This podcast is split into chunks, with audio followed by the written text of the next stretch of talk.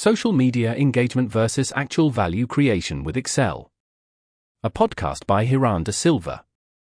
Read by Ryan.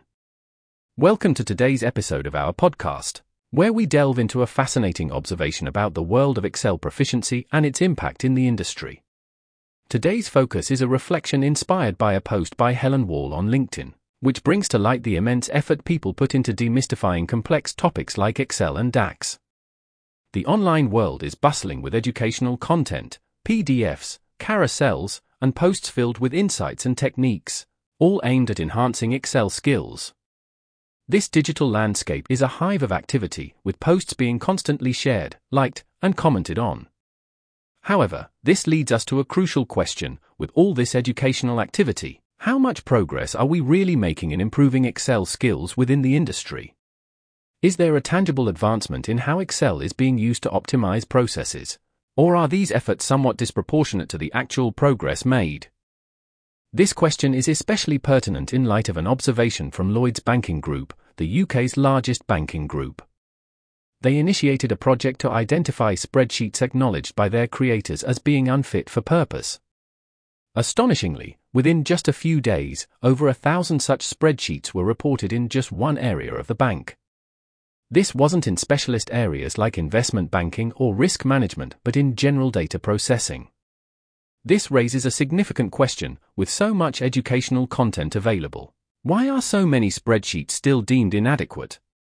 The common belief is that people need more training. However, the flaw in this argument becomes apparent when you realize that most training focuses on standalone spreadsheets for individual tasks. The real issue lies in the lack of guidance on using Excel in an enterprise setting. The more people are trained in these standalone methods, the more they create spreadsheets that are locally focused, leading to fragmented processes in a larger enterprise context. So, what's the solution?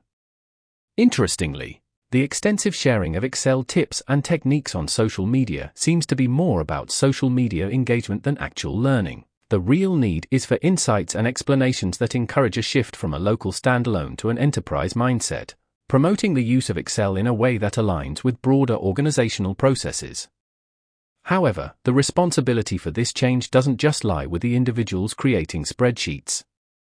It's also up to management to recognize the benefits of an enterprise architecture approach where data is centralized and processes are streamlined.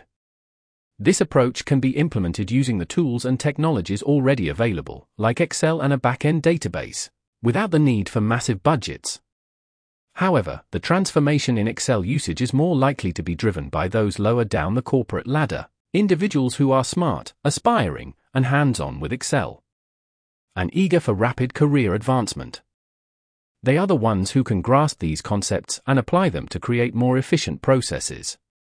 This approach also provides an opportunity for those looking to specialize in the lucrative area of Excel for enterprise level processes, rather than just focusing on standalone applications. In conclusion, while there's a massive amount of Excel related content on social media, the real challenge is to use this knowledge to create value in an enterprise context.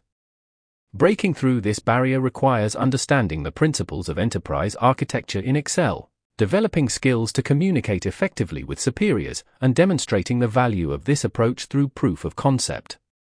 This is a path not just to improved Excel skills, but also to career advancement and recognition as an expert in creating value through efficient processes.